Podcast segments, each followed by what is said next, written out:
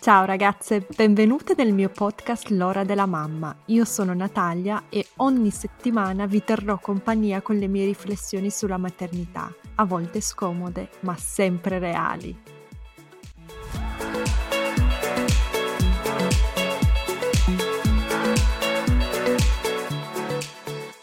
Ciao ragazzi, oggi vorrei parlare con voi di un tema un po' inconsueto, un argomento un po' inedito rispetto ai temi che tratto di solito. Vorrei parlare dei nomi e in particolare di come scegliere il nome del vostro bambino o bambina. Guardando un po' la teoria e quello che dicono gli esperti, e credetemi ce ne sono tantissimi, e analizzando come i nomi diventano e passano di moda. Non ve l'ho mai detto, ma sono molto affascinata dai nomi. Quando non ho niente da fare, vado a guardare i vari siti per scoprire la storia e i significati dei nomi delle persone che conosco. Ho anche un paio di libri sulle teorie dei nomi e mi affascinano le tendenze riguardo i nomi propri. Mia figlia si chiama Emilia Valentina e mi ricordo che quando ero incinta volevo scegliere un nome che non fosse troppo comune. Valentina è un nome che è sempre piaciuto e piace tuttora molto a mio marito. Fosse stato per lui, nostra figlia si sarebbe chiamata Valentina. Il problema è che mia mamma si chiama Valentina e sinceramente non mi andava avere ben due persone con lo stesso nome tra i miei parenti. Cioè, dai, una mamma e una figlia e devono avere lo stesso nome? Se posso evitare, evito. E visto che non abbiamo nessuna tradizione per cui le primogenite aveva messo il nome della nonna, ho insistito che fosse il suo secondo nome. Per il suo primo nome volevo, come ho detto, un nome poco comune e quando mio marito ha tirato fuori Emilia ho subito pensato all'Emilia Romagna, la regione, ma poi anche all'Emilia del Decameron e all'attrice Emilia Clarke, in questo momento all'apice della sua carriera grazie al ruolo di Daenerys in Trono di Spade. Mi sembrava comunque un'ottima scelta, un nome italiano ma molto internazionale, cosa importante perché noi viviamo all'estero e non escludiamo di trasferirci in altri paesi un giorno. Ho scelto il nome di mia figlia però senza guardare bene le classifiche. Nel 2015 infatti Emilia era già nella top 20 dei nomi più usati per bambine in Austria. Oggi, nel 2020, è al numero 7, alla faccia del nome poco comune, sta diventando un nome comunissimo che tante altre bambine della sua età hanno. Vorrei quindi ripercorrere con voi alcune opzioni che i genitori hanno quando scelgono i nomi dei propri figli. Ormai pochi credono all'idea del nomen, omen, o che ci sia un legame profondo tra il nome di una persona e la sua personalità. Il nome proprio ha una funzione identificativa oggi, ma il processo di scegliere un nome soprattutto oggi quando si fanno pochi figli, è accompagnato da una forte carica emotiva. e se è vero che il nome non rivela nulla delle caratteristiche di chi lo porta, dice molto delle caratteristiche di chi lo sceglie e dei genitori, quindi oggi parliamo di noi genitori, non parliamo dei figli. Per questo, tralasciando la dimensione individuale che comporta il riferimento a ricordi e emozioni rispetto a un certo nome, l'insieme dei nomi in uso in una società può essere considerato un indicatore delle tendenze, dei gusti e dei valori comuni di una determinata epoca. I genitori che scelgono un nome hanno alcune opzioni, io le ho divise in quattro categorie diverse. La prima categoria l'ho chiamata i nomi senza tempo. Esempi di nomi senza tempo sono Giovanni, Pietro, Davide, Francesco, Alessandro, Filippo, Elisabetta per femmine, Anna, Sara, Alessandra, Vittoria e Maria. Vantaggi di questi nomi senza tempo è che non sono imbarazzanti e non attirano troppo l'attenzione, non classificano il bambino in alcun modo, anche a livello generazionale. È un nome di classe e mostra un legame comune con la storia e la cultura di un dato paese o regione. I svantaggi è che sono un po' noiosi.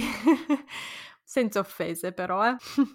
Questi nomi sono spesso biblici o talvolta quelli di famosi re o regine, principesse o altri personaggi illustri di qualsiasi generazione.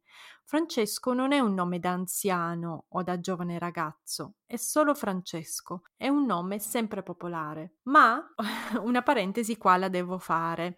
I nomi popolari di oggi sono meno popolari di una volta. Mi spiego. Se in passato un nome popolare era veramente popolare e quindi Maria o Giovanni o Francesco venivano dati all'8% o anche al 10% dei bambini, sono tantissimi. Oggi anche il nome più comune come Sofia o Leonardo viene dato al massimo al 2-3% dei bambini, quindi sì, sono tanti. Ad oggi mi sembra che in Italia ci siano 6.400 mh, Sofia all'anno, quindi da tutte le bambine nate, che sono più o meno 220.000, uh, ci saranno 6.000 Sofie, cioè sì, è tanto, ma non è tantissimo. Quindi sono sì comuni, ma non tanto da avere, che ne so, 10 Sofie in una classe, sto esagerando, ma avete capito. Quindi se vi piace un nome di moda, andate sereni, è una buona scelta comunque. Nella seconda categoria ho messo i nomi stranissimi e quelli sono sempre di più. Ho un paio di esempi qua. Ho fatto un po' di fatica a trovarli, vi dico la verità. Comunque, Kai, Nevio, Veceslao, Apple, come mela in inglese, Cosmo, India per le bambine, Ariella, eccetera. Comunque ce ne sono tanti, tutti nomi stranissimi. Io ho conosciuto per esempio una mamma che ha chiamato la sua bambina Mut, M-U-T.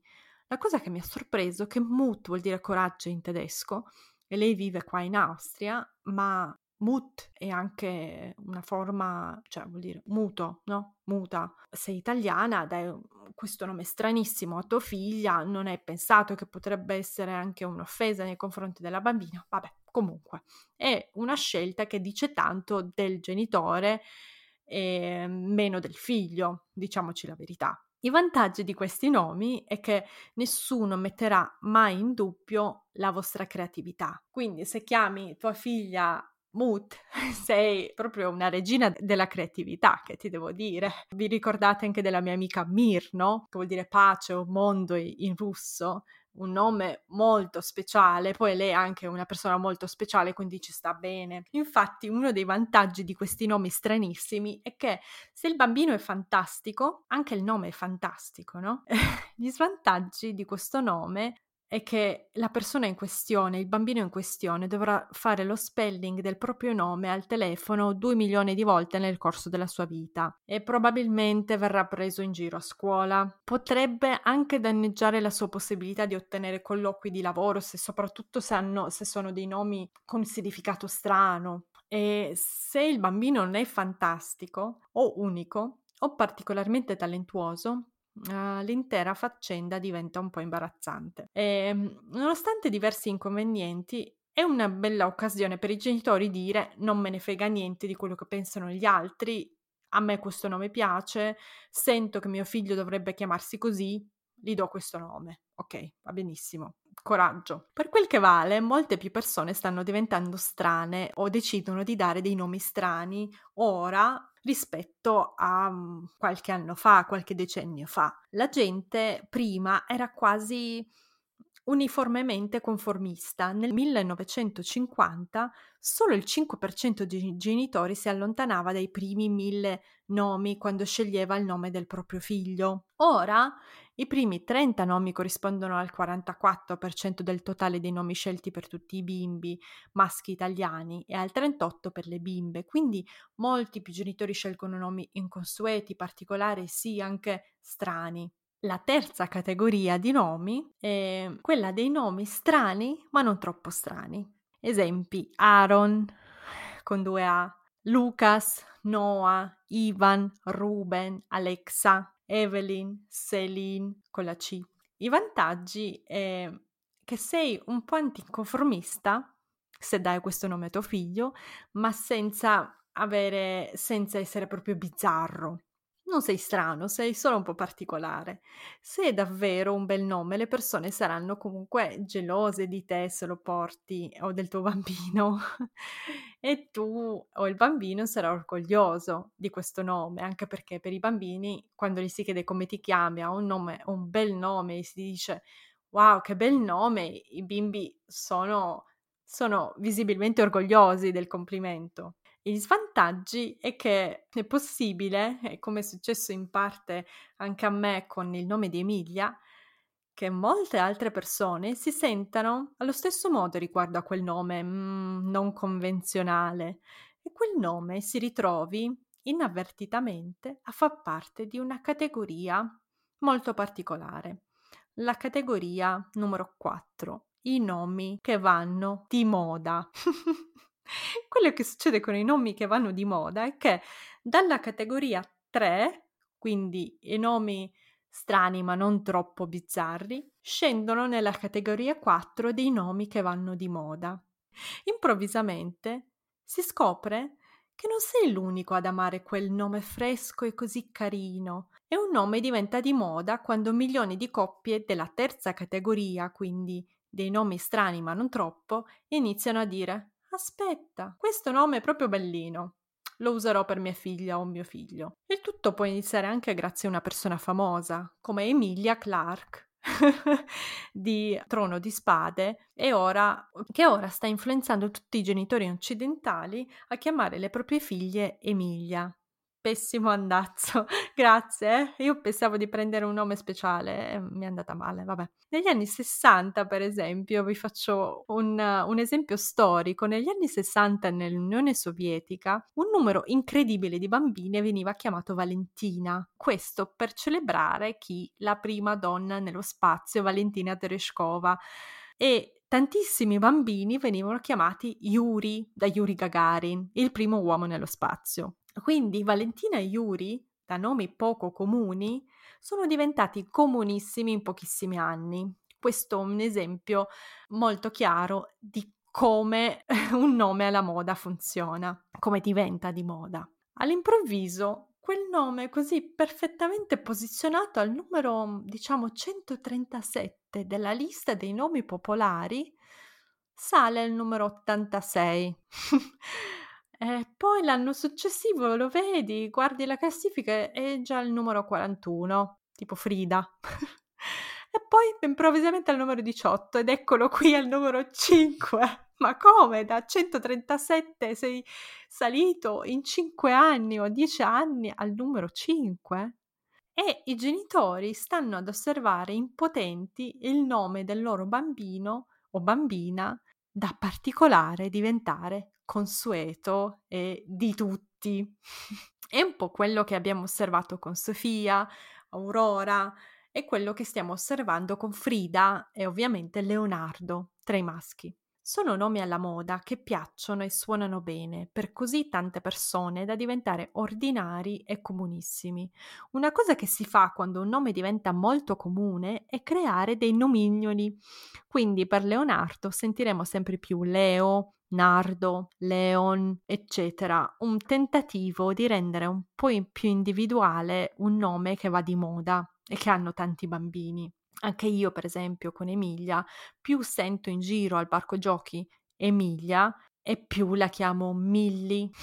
allora, passiamo agli esempi di questa categoria. Sono i nomi famosi uh, di questi anni.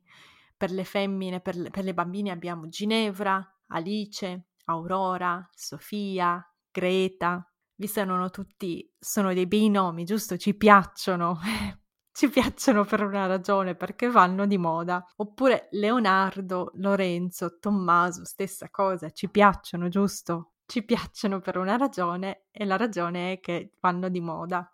I vantaggi Ecco, come dicevo, è un nome che piace quasi a tutti, suona bene mentre tuo figlio è piccolo. Poi con l'età, col tempo diventa quasi troppo comune. E in più un altro vantaggio è che lega tuo figlio alla sua generazione, perché può succedere che quel nome, per esempio Leonardo, um, inizia a rappresentare quella generazione di bambini, di persone. Gli svantaggi è che a scuola o al lavoro ci sono altri tre, Leonardo, Sofia, è probabile. Un giorno è possibile, anche se meno che in passato, che quel nome eh, diventerà un nome da persona di mezza età e poi un nome di persona anziana. È quello che è successo con Rosa, Concetta o Giuseppina, che sono nomi da nonna, no? poche bambine giovani o comunque poche neonate vengono chiamate concetta. Io non ne conosco neanche una, voi. La stessa cosa per i maschi Angelo, Domenico e Bruno, Aldo, appartengono a quella generazione lì, passata. Per vedere quello che intendo uh, e per illustrarvi quello che intendo, vi lascio un sito bellissimo. Si chiama Baby Name Wizard e ha una pagina che si chiama Il Voyager. Uh, che illustra con tutti i numeri la popolarità di un particolare nome attraverso i decenni. Un nome di moda quindi avrà una forma a montagna o a cappello della strega quando cresce in popolarità. Ho cercato Concetta per esempio e vedo che cresce in popolarità negli anni 10 del Novecento, poi ha un picco negli anni 20 e poi scompare lentamente diventando un nome prima da zia, poi da nonna e infine da bisnonna e oggi non è dato a nessuno praticamente. Tanti altri nomi comunissimi adesso è probabile che seguano la, questa traiettoria anche se come vi ho detto all'inizio, anche i nomi più di moda oggi sono meno comuni dei nomi di una volta ed è meno probabile che scompaiano del tutto o che vengano per forza associati a una certa generazione passata. Quindi, anche se c'è un po' il rischio, non è detto che Sofia e Leonardo facciano la stessa fine di Bruno e Concetta. Ci sono molti più nomi, viviamo in una realtà più globale e quindi avendo più scelte, meno persone si attaccano a un certo nome e questo nome diventa meno usato. Ho trovato negli anni molte risorse interessanti per aiutare i genitori a scegliere il nome di un bambino e ve le lascio tutte nella descrizione di questo podcast, insieme anche a una guida alla scelta del nome con 10 domande da porvi prima di decidere il nome definitivo di vostro figlio. E vi invito tutte a fare un po' il giro di questo sito che vi lascio sempre nella descrizione, Baby Name Wizard, perché io ho trovato tantissime informazioni interessanti, mi sono messa e guardato proprio la storia dei nomi attraverso il secolo scorso. E ehm, vi invito quindi a guardare uh, nella descrizione di questo podcast il sito Baby Name Wizard e guardare soprattutto la pagina Voyager per vedere i nomi che avete scelto per i vostri bambini o i nomi che vorreste scegliere per i vostri futuri figli. E, ehm, intanto spero che questa puntata vi sia piaciuta, anche se è un po' diversa dalle mie solite interviste e ehm, ci sentiamo alla prossima. Grazie.